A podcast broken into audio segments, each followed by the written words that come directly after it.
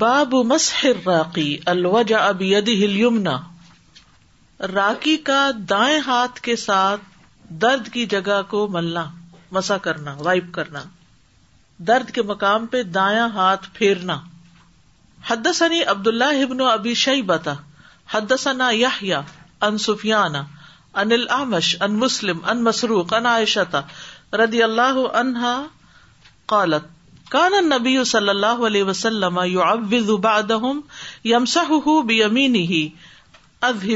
سرب الناس وشف انت شافی لا شفا اللہ شفا اک شفا اللہ یغادر سقما فذكرته لمنصور فحدثني ان ابراہیم ان مسروق ان عائشہ بنحوه مسروق نے حضرت عائشہ رضی اللہ تعالی عنہا سے روایت کیا مسروق جو تھے حضرت عائشہ کے بہت خاص شاگرد تھے وہ ان سے محبت بہت کرتی تھی اور ان کو ابو عائشہ بھی اس بنا پہ کہا جاتا ہے جیسے حضرت ابو ہرارا بلی سے محبت کرتے تھے تو انہیں ابو ہرارا کہا گیا تو اسی طرح حضرت عائشہ کے یہ بڑے خاص شاگرد تھے یہ مسروق جن کا نام یہاں آ رہا ہے قالت کہتی ہیں حضرت عائشہ کانا نبی صلی اللہ علیہ وسلم کہ تھے نبی صلی اللہ علیہ وسلم یو اباد ان میں سے بعض لوگوں کو دم کرتے تھے ہی تو اپنا دایاں ہاتھ وہاں پھیرتے تھے اور فرماتے الح بل رب الناس تکلیف دور کر دے اے لوگوں کے رب وشف اور شفا دے انت شافی تو ہی شفا دینے والا ہے لا شفا کوئی شفا نہیں اللہ شفا اک سوائے تیری شفا کے شفا ان ایسی شفا دے لا درسما کے کچھ بھی تکلیف باقی نہ رہے وہ کہتے فکر ہیں منصور راوی کہتے ہیں کہ میں نے یہ بات منصور کو بتائی فحد ابراہیم ان ان عائشہ تو یہاں ان مسلم ان مسروق ہے اور دوسری روایت میں ابراہیم مسروق سے روایت کرتے ہیں اور وہ حضرت عائشہ سے اور پھر حدیث باقی ایسے ہی ہے تو یہاں سے ایک اور بڑی اچھی بات پتا چل رہی ہے کہ دم کرتے وقت تھتکارنے کے علاوہ ہاتھ بھی پھیرنا چاہیے اور متاثرہ جگہ پر پھیریں دم کریں تھوڑا مساج سا کر دیں اس سے سرکولیشن بھی تیز ہو جاتی ہے اور ویسے بھی ایک ہیلنگ ہینڈ جسے عام طور پہ کہتے ہیں ہیلنگ تو اللہ ہی کے پاس ہے لیکن یہ کہ اس ہاتھ سے تسکین ملتی ہے انسان کو امام تبری رحم اللہ کہتے ہیں کہ دایا ہاتھ نیک شگون کے طور پہ پھیرا جاتا ہے کہ اللہ تعالیٰ اس بیماری یا تکلیف کو دور کر دے کیونکہ یمین یومن برکت کے لیے استعمال ہوتا ہے اور یہ دعا اگر یاد ہو تو کسی وقت کوئی بچہ آتا ہے یا درد ہو رہی ہے کوئی آپ کی دوست ہے کسی کو آپ دیکھتے تو کسی کے بھی سر پہ کمر پہ بازو پہ جہاں تکلیف ہے ہاتھ پھیر کے آپ ساتھ یہ دعا پڑ کے تو اس کو دم کر دے تو اس کی کیفیت بدل جائے گی ایکچولی جو بیمار ہوتا ہے نا اس کو ایک توجہ بھی چاہیے ہوتی ہے کہ کوئی اس کی کیئر کرے تو جب کوئی اس کو پوچھتا نہیں تو وہ اور زیادہ تکلیف میں پڑ جاتا ہے باب فلمر اتی ترک رجول باب کہ عورت مرد کو رکیا کرے یعنی کیا آپ اپنے ہسبینڈ کو یا اپنے بھائی کو یا اپنے بیٹے کو دم کر سکتی ہیں حدس عبد اللہ ابن محمد ان جوفیو حدس عنا ہشام اخبر معمر ان ظہری ان عائشہ عناشتردی اللہ عنہا ان نبی صلی اللہ علیہ وسلم کا نیفس نفسی مردی قبض عفی بالمعوزات کہ نبی صلی اللہ علیہ وسلم دم کرتے تھے اپنے آپ پر سیلف رکیا کرتے تھے اپنی اس بیماری میں جس میں آپ فوت کیے گئے معوزات کے ساتھ فلم سکلا پھر جب یہ کام بوجھل ہو گیا کن تو انا انفسو علیہ ہی بہننا تو میں ان صورتوں کو پڑھ کر آپ پہ دم کرتی تھی امسا ہوں نفسی ہی میں ہاتھ پھیرتی آپ کا آپ کے اوپر لبرا کا اس ہاتھ کی برکت کی وجہ سے یعنی پڑھتی حضرت عائشہ تھی پھونکتی حضرت عائشہ تھی لیکن ہاتھ آپ کا ہوتا تھا فصل تم نے شہاب کئی فسو میں نے شہاب سے پوچھا کہ کس طرح وہ آپ دم کرتے تھے یعنی نبی صلی اللہ علیہ وسلم کالا تو انہوں نے کہا یون فسو اللہ یدئی ہی سما یم سہ بہما وجہ کہ وہ اپنے دونوں ہاتھوں پہ دم کرتے پھر ان کو چہرے پر پھیر دیتے تھے تو دم چہرے سے کرنا شروع کرنا چاہیے یعنی آپ نے سب کچھ پڑھ لیا پھونک بھی ہاتھ پہ مار دی تو چہرے سے شروع کرے پھر سر سے لے کے پیچھے آگے بازو جہاں تک ہاتھ پہنچتا ہے تو یہاں جو عورت کا مرد کو دم کرنا ہے اس میں خاص طور پر ہاتھ پھیرنا تو یہ محرم رشتے داروں کے لیے ہونا چاہیے لیکن نان محرم کو کرنے سے بچنا چاہیے اللہ یہ کہ کوئی چھوٹا بچہ ہو باب ملم یارقی باب جو رکیا نہ کرے پیچھے بھی حدیث یہ پڑ چکے آپ حدثنا مسدد حدثنا حسین ابن نمیر ان حسین ابن عبد الرحمان ان سعید ابن جبیر ان ابن عباس رضی اللہ عنہ قال خرج علیہ نبی صلی اللہ علیہ وسلم نبی صلی اللہ علیہ وسلم ہمارے پاس آئے یومن ایک دن فقال تو آپ نے فرمایا اردت علیہ میرے سامنے امتیں پیش کی گئی یعنی آخرت کا منظر ہے فجا المربی اما رجول تو میں نے دیکھا کہ کوئی نبی گزر رہا ہے اور اس کے ساتھ صرف ایک شخص ہے اس کی امت ون پرسن ون نبی اور رجولان اور کوئی نبی ایسا ہے جس کے ساتھ دو دو مرد ہیں بس ون نبی اما رحت اور کوئی نبی ایسا ہے کہ جس کے ساتھ رحت ہے راہ تیس لوگوں پر ہوتی ہے مشتمل یعنی ایک چھوٹا سا گروپ ہے ون نبی اَسا ماحد اور کوئی نبی ایسا ہے کہ جس کے ساتھ کوئی بھی نہیں اکیلا ہے ور ائی تو سوادن کثیرن سدل افق میں نے ایک بہت بڑا ہجوم دیکھا جس نے افق کو بھر دیا پر اجو تو انتقو نہ امت ہی تو میں نے امید کی کہ میری امت ہوگی میں سمجھا کہ میری امت ہے فقیلا ہاد موسا وقو مہ تو بتایا گیا کہ یہ موسا اور ان کی قوم ہے علیہ السلام تم مقیل علی انظر پھر مجھ سے کہا گیا کہ اب دیکھو فر تو سوادن کثیر سد افق میں نے دیکھا کہ ایک جم میں غفیر ہے جس نے افق کو بھر دیا فقیل علی انظر ہا کزا و ہا قزا مجھے کہا گیا کہ ادھر دیکھو اور ادھر دیکھو اس طرح اور اس طرح دیکھو فر تو سوادن کثیر سدل افق میں نے دیکھا کہ ایک جم غفیر نے افق کو بھر دیا فقیل ہا الا امت تو کہا گیا کہ یہ آپ کی امت ہے وما ہا الا سب اون الفن اور ان کے ساتھ ستر ہزار لوگ ہیں ید خلون الجنتا بغیر حساب جو جنت میں داخل ہوں گے بلا حساب فتفر قناس تو لوگ سب چلے گئے یہ سن کر ولم یو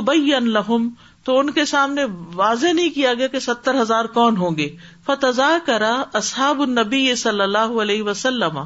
تو نبی صلی اللہ علیہ وسلم کے ساتھیوں نے آپس میں ذکر شروع کر دیا فقال اما نہ کہنے لگے کہ جہاں تک ہمارا تعلق ہے پھر شرکی ہم شرک میں پیدا ہوئے انہیں دور جاہلیت میں ولاکن نہ آمن نہ بلّہ ہی و رسول ہی لیکن ہم اللہ پر اور اس کے رسول پر ایمان لائے ولاکن ہا الا بنا لیکن یہ لوگ وہ ہمارے بچے نہیں جو اسلام میں ہی پیدا ہوئے اور مسلمان ہی ہیں یعنی ان کا ذکر ہے ستر ہزار کا ہا اشارہ ستر ہزار کی طرف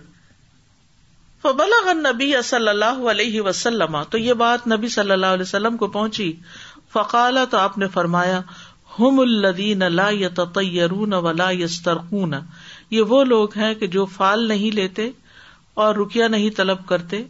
ولا یک اور کوٹری نہیں کرواتے یعنی داغ نہیں لگواتے وہ اللہ رب یا تو اور اپنے رب پر توکل کرتے ہیں فقام اکاشا تو ابن محسن تو اکاشا بن محسن اٹھے فقال امین ہم انا یا رسول اللہ کیا میں بھی انہیں میں سے ہوں اللہ کے رسول کالا ام فرمایا ہاں فقام آخر تو کوئی دوسرا اٹھا کہتے ہیں سات بن عبادہ تھے فقال امین ہم انا کیا میں بھی ان میں سے ہوں فقال سب اکا کا بےحا اکاشا فرمایا کہ اکاشا تم پہ سبکت لے گیا ہے تو اس حدیث میں دم نہ چاہنے والوں کی فضیلت ہے عنوان میں دم نہ کرنے والوں کی فضیلت ہے لیکن حدیث میں دم نہ کروانے والوں کا ذکر ہے ٹھیک ہے تو دوسری حدیث میں آتا ہے جو صحیح مسلم میں ہے ہم الدین لائی یرقون و لائی استرخون یہ وہ لوگ ہیں جو نہ دم کرتے ہیں نہ کرواتے ہیں تو امام بخاری ایسا باب لائے ہیں کہ جس میں کرنے کا ذکر ہے اور حدیث میں کروانے کا ذکر ہے اور دوسری جگہ حدیث سے یہ بات بھی پتہ چلتی ہے یعنی بغیر حساب کے جنت میں جانے والے وہ لوگ ہوں گے جنہوں نے مکمل طور پر اپنے آپ کو اللہ کے حوالے کر دیا اور وہ اپنی تکالیف کو دور کرنے کے لیے اسباب کا سہارا نہیں لیں گے یعنی علاج معادلہ چھوڑ کر توکل کرنے والے لوگ ہیں یہ تو ایسے لوگ جو ہیں وہ جنت میں بے حساب داخل ہوں گے لیکن اس کا یہ مطلب نہیں کہ علاج معالجہ کر نہیں سکتے یا دم کر کرا نہیں سکتے کر سکتے ہیں حدیث میں آتا ہے کہ ایک عورت کو مرغی کی تکلیف تھی تو آپ صلی اللہ علیہ وسلم کے پاس آئی اور کہا کہ میرے لیے دعا کر دے آپ نے فرمایا کہ اگر تم صبر کرو تو تمہارے لیے جنت ہے اگر چاہو تو میں دعا کر دیتا ہوں تمہیں شفا حاصل ہو جائے گی اس نے کہا نہیں میں بیماری پہ صبر کروں گی اور رسول اللہ صلی اللہ علیہ وسلم کا خود دوا کرنا اور علاج کرنا اپنے لیے یہ اسباب اختیار کرنے کی واضح دلیل ہے یعنی اس حدیث سے یہ نہیں پتا چلتا کہ دم نہیں کرنا چاہیے نہیں کروانا چاہیے ایک مانا یہ بھی کیا گیا ہے کہ یہ نہیں سمجھنا چاہیے کہ دم کرنے والے کے پاس شفا ہے یا ان الفاظ کے اندر ہے کیونکہ اصل تو اللہ ہی کے پاس ہے اسی طرح دوائیوں کے اوپر بھی انسان کو یہ عقیدہ نہیں رکھنا چاہیے کہ دوائی کے اندر شفا ہے پھر بھی شفا اللہ ہی کے پاس ہے پھر بعض نے کہا کہ اسے مراد جاہلیت کے دم نہ کروانا ٹھیک ہے جن کے الفاظ سمجھ نہ آتے ہوں اور صحیح دم جو ہیں ان کی ممانعت نہیں اور بعض کہتے کہ اس سے مراد وہ لوگ ہیں جو دم کرنے کرانے اور کوٹری کرانے سے بالکل بے خبر ان کو پتہ ہی نہیں کہ یہ بھی ہوتا ہے تو وہ دنیا سے سال میں چلے گئے یعنی انہوں نے کچھ ایسا دم جھاڑ کیا ہی نہیں نہ انہیں پتا تھا کہ ہوتا ہے کچھ اور یہ بھی یہاں یاد رکھیے کہ دم اور داغ لگوانے کو اگر کوئی چھوڑ دیتا ہے اور و قدر پہ راضی ہے بیماری کی وجہ سے تو اس پہ کوئی ایب نہ لگایا جائے کہ یہ غلط کر رہا ہے یہ اس کا معاملہ ہے ہو سکتا ہو اللہ سے دعا کرتا یعنی خود دعا کرتا ہو اور ایسے لوگ بہت ہی خاص قسم کے لوگ ہوتے ہیں جو سو فیصد توکل پہ جی رہے ہوتے ہیں ورنہ نبی صلی اللہ علیہ وسلم کا دم کرنا اور کروانا جو ہے دونوں ہی ہے اور اس کا جواب بھی ہے یہ صرف ایک بلند مرتبے کی بات ہے ورنہ توکل کی ڈیفینیشن کے اندر یہ بات آتی ہے کہ اے قل و توکل کہ پہلے باندھو اور پھر توکل کرو نبی صلی اللہ علیہ وسلم نے غزوات میں زیرا پہنی ڈھال استعمال کی عہد میں تیر اندازوں کو متعین کیا خندق کھو دی ہجرت کی کھانے پینے کا بندوبست کیا گھر والوں کے لیے سال بھر کی غذا ذخیرہ کی تو یہ ساری چیزیں جو ہے یہ توکل کا حصہ ہیں توکل کے لیے پہلے اسباب اختیار کرنا اور پھر یہ سمجھنا کہ فائدہ اس چیز میں نہیں فائدہ اللہ دینے والا ہے تو تبکل کا لفظی مطلب کیا ہوتا ہے کہ اپنی بے بسی کا اظہار کرنا اور اپنے علاوہ کسی اور پر اعتماد کرنا کہ میں کچھ کرنے کے قابل نہیں فائدہ تو اللہ ہی کے پاس ہے یعنی دنیا اور آخرت کے فوائد اور نقصانات کے معاملے میں دل کا اللہ کی ذات پر اعتماد کرنا اسی پر ہی اعتماد کرنا اور سارے کام اس کے حوالے کر دینا اور یہ ایمان رکھنا کہ اللہ کے سوا کوئی نہ دینے کے لائق ہے اور نہ روکنے کے اور نہ نہ نقصان پہنچانے پہنچانے کے کے نفع جرجانی کہتے کہ توکل سے مراد ہے جو کچھ اللہ کے پاس ہے اس پر بھروسہ کرنا اور جو لوگوں کے پاس ہے اس کی امید نہ رکھنا یعنی لوگوں سے نفع فائدے کی امید نہ رکھنا اور جو اللہ کے پاس ہے اسی پر ہی بھروسہ کرنا اور اس کا ہمیں حکم بھی دیا گیا توکل کرنے کا اللہ ہی فلی توکل علم توکل ہر طرح کے حالات میں انسان کو اللہ پہ بھروسہ کرنا چاہیے اور اللہ سے اچھی امید رکھنی چاہیے اور اللہ کی قدرت پر اور عظمت پر پورا یقین ہونا چاہیے اللہ کے شافی ہونے پر کافی ہونے پر حضرت ابراہیم علیہ السلام کے پاس جب وہ آگ میں پھینکے جا رہے تھے جبریل لائے تھے تو انہوں نے کیا کہا تھا حسب اللہ نعم الوکیل یہ مکمل بھروسہ تھا کس پر اللہ کی ذات پر نفع نقصان کا مالک صرف اللہ ہی کو سمجھنا چاہیے کہ کوئی اور کچھ نہیں دے سکتا تو جب انسان توکل کرتا ہے تو اس کو فائدہ کیا حاصل ہوتا ہے مایوسی نہیں ہوتی اس کی زندگی میں اللہ کی محبت حاصل ہوتی ہے ان اللہ حب المتوکلین اللہ کافی ہو جاتا ہے ایسے بندے کو وہ توکل اللہ و کفا بلّہ وکیلا و می توکل اللہ فہو حسب جو اللہ پہ بھروسہ کرتا ہے اللہ اس کو کافی ہو جاتا ہے توکل انسان کو بہادر بنا دیتا ہے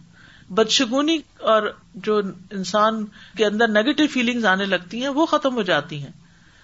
اور جادو حسد نظر بد وغیرہ سے حفاظت بھی ہوتی ہے آخرت میں بھی بہت بڑا اجر ہے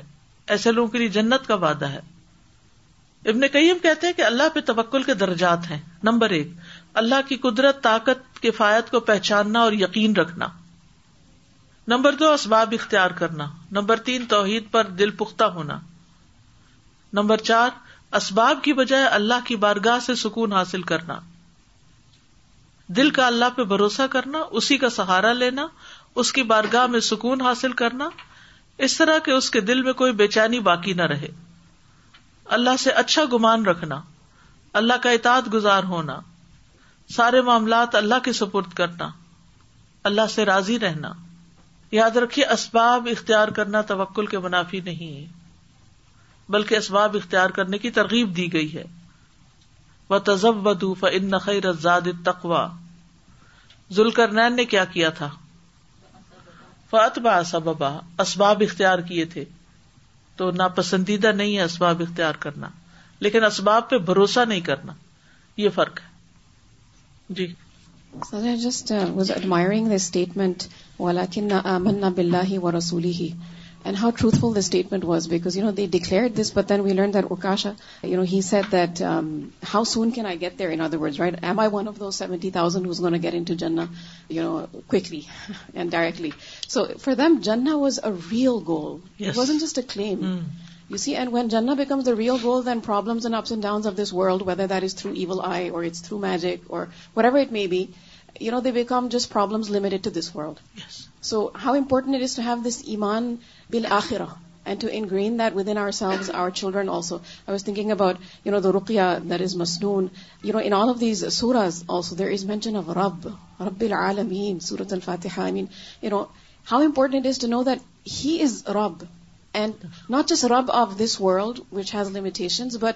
Rab of the آخیرا which is eternal that's so important know and to in hearts and minds This uh, last topic that we just um, read now, it's uh, so heart-touching. There are some diseases that uh, their cure is even worse than the disease. When you are suffering with that disease, you might not have that many symptoms, you might not have that pain or something, but when you go for the treatment like chemotherapies and all these, this is even worse. And if someone has tawakkul on Allah, then he could have been saved with all these troubles and all these. And it's not uh, giving you extra life or anything. You know, recently somebody passed away with this uh, blood cancer, and when he was diagnosed, they gave him 60 days. And uh, he didn't agree to go through chemos, but family was انسٹ Anam and again داسٹی days we got by suffer chemotherapies and everything so that gave so much strength last part of this class ماشاء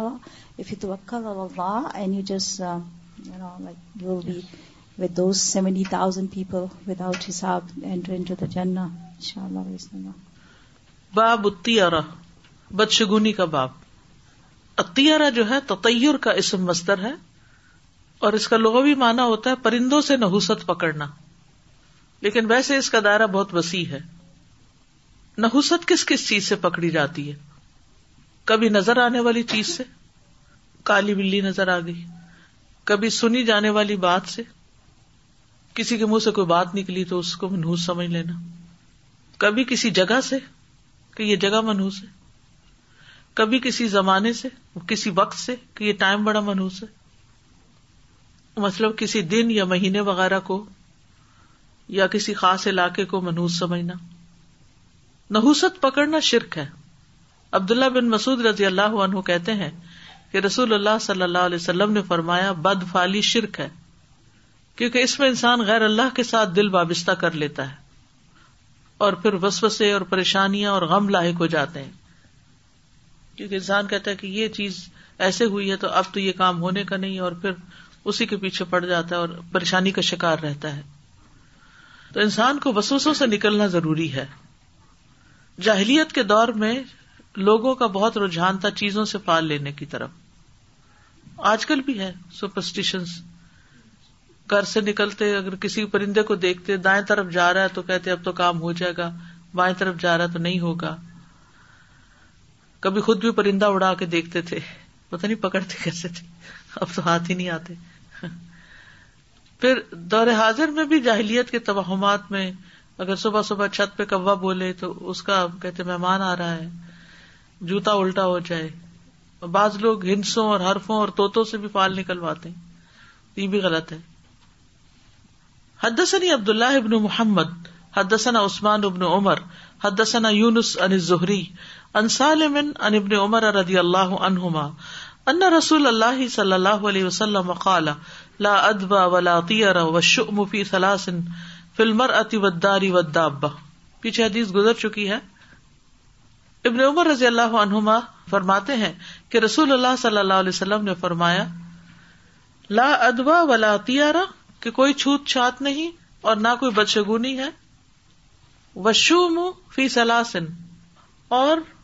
نحوست تین چیزوں میں ہے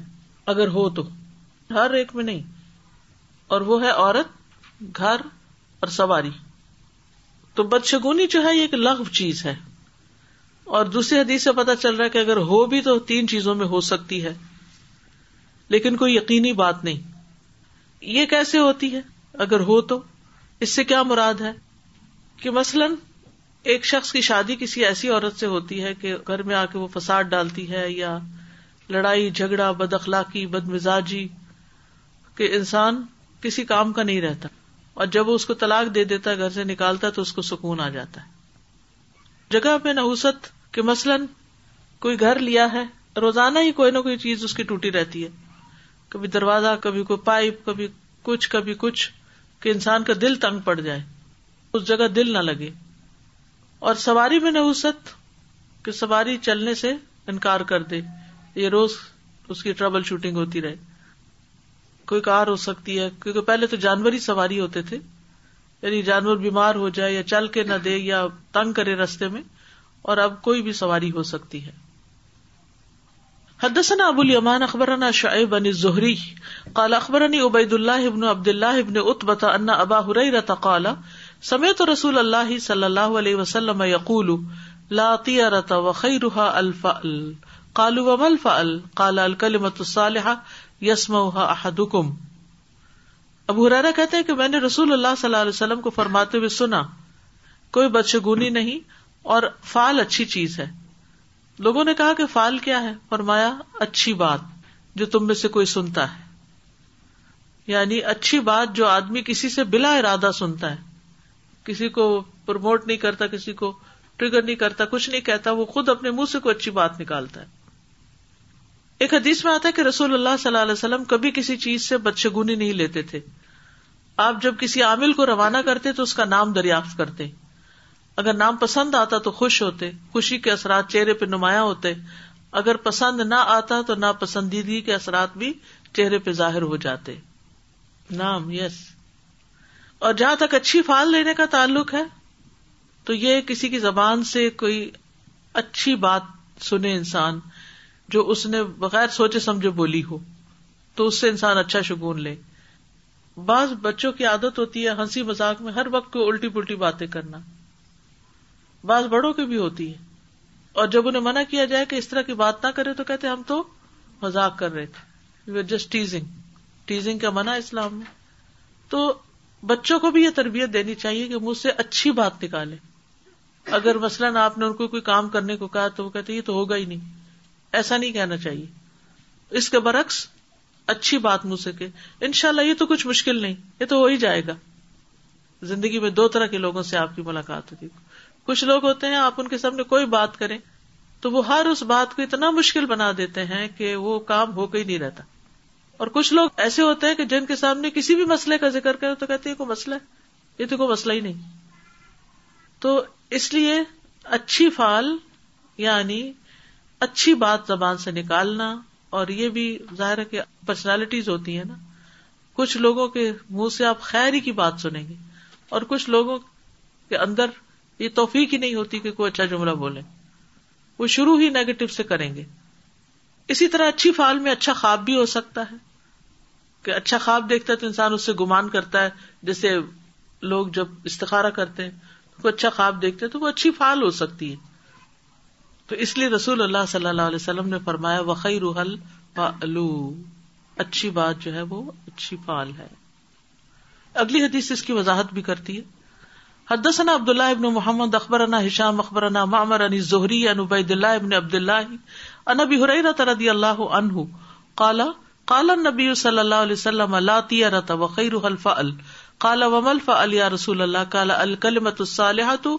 یسما احدم اب ہرارا کہتے ہیں نبی صلی اللہ علیہ وسلم نے فرمایا کہ کوئی بدشگونی نہیں اور اچھی چیز فال ہے پوچھا گیا کہ فال کیا چیز ہے اللہ کے رسول فرمایا اچھی بات جو تم میں سے کوئی سنتا ہے کسی حد سنا مسلم ابن ابراہیم حدثنا ہشام حد قطادہ قطع ان انس ردی اللہ ان نبی صلی اللہ علیہ وسلم لا ولا وجب الفال الکل مت الحسنت نبی صلی اللہ علیہ وسلم نے فرمایا کہ کوئی چھوت چھات نہیں اور نہ ہی کوئی بدشگونی ہے اور مجھے فال پسند آتی ہے جو ایک اچھا عمدہ کلمہ ہوتا ہے یعنی کوئی اچھی بات سنتا ہے کیونکہ اچھی بات سے اچھا حزن پیدا ہوتا ہے اور انسان کی سوچ اچھی ہو جاتی ہے پھر انسان اسی طرح کام کرنے لگتا ہے رسول اللہ صلی اللہ علیہ وسلم جب کسی ضرورت کے لیے نکلتے تو آپ کو یہ پسند ہوتا تھا کہ آپ یا راشد یا یا نجیح کے الفاظ سنیں ٹھیک ہے مسئلہ لڑائی کے لیے اگر آپ جا رہے ہیں تو کوئی ایسا شخص ملے جس کا نام فتح خان ہو یا کوئی سورت فتح کی پہلی آیت سنا دے یہ ایک اچھی فال ہوگی اس سے کیونکہ لگتا ہے کہ ہمیں اللہ تعالیٰ فتح دینے والا ہے اچھا گمان ہو جائے گا کیونکہ اللہ تعالیٰ نے طبی طور پر انسان کے دل کے اندر اچھی چیز کی محبت پیدا کی ہے اچھی چیز کو دیکھ کے انسان خوش ہوتا ہے صاف پانی کو دیکھتا ہے گرینری کو دیکھتا ہے اگرچہ وہ وہاں نہیں بھی جا سکتا لیکن یہ چیزیں انسان کا دل خوش کرتی ہیں یعنی جائز فال بس اتنی ہے کہ انسان بغیر کسی ارادے اور کس کے کوئی اچھی بات سن لے تو انسان اسے سن کے اچھی امید اللہ تعالیٰ سے پھر وابستہ کر لیتا ہے تو فال کو کتاب و طب میں کیوں لائے ہیں کیونکہ بہت سے مریض جو ہے وہ نحوست پکڑتے ہیں کہ فلاں جگہ سے لگ گئی بیماری یہ کھانے سے لگ گئی فلاں ہو گیا تو اس میں یہ کہ آپ صلی اللہ علیہ وسلم نے اس چیز کو منع کیا ہے لیکن نیک فال سے آپ محبت کرتے تھے پسند کرتے تھے تو اس لیے اچھی چیزوں سے فال لینا چاہیے جیسے خدیبیہ کے موقع پر جب سہیل بن امر آیا تو آپ نے فرمایا اللہ امرا کم اللہ نے تمہارا معاملہ آسان کر دیا ہے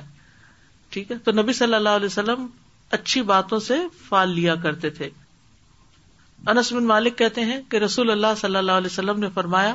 میں نے ایک رات خواب دیکھا کہ گویا ہم اقبا بن راف انصاری کے گھر میں ہیں اور ہمیں ابن تاب کی تازہ کھجوروں میں سے کھجورے پیش کی گئی تو میں نے کہا کہ یہ تعبیر ہمارے لیے دنیا میں رفت اور آخرت میں اچھا انجام ہے اور ہمارا دین انتہائی عمدہ ہے یعنی اچھا لفظ خواب میں سنا یا کوئی عمدہ چیز ملی تو یہ سب اچھی تعبیر جو ہے یہ اچھی فال بھی ہے ٹھیک ہے وہ آخر داوانا الحمد للہ رب العالمین سبحان اک اللہ وم کا اشد اللہ اللہ اللہ انتا استخر کا و اطوب علیک السلام علیکم و رحمۃ اللہ وبرکاتہ بسم اللہ الرحمن الرحیم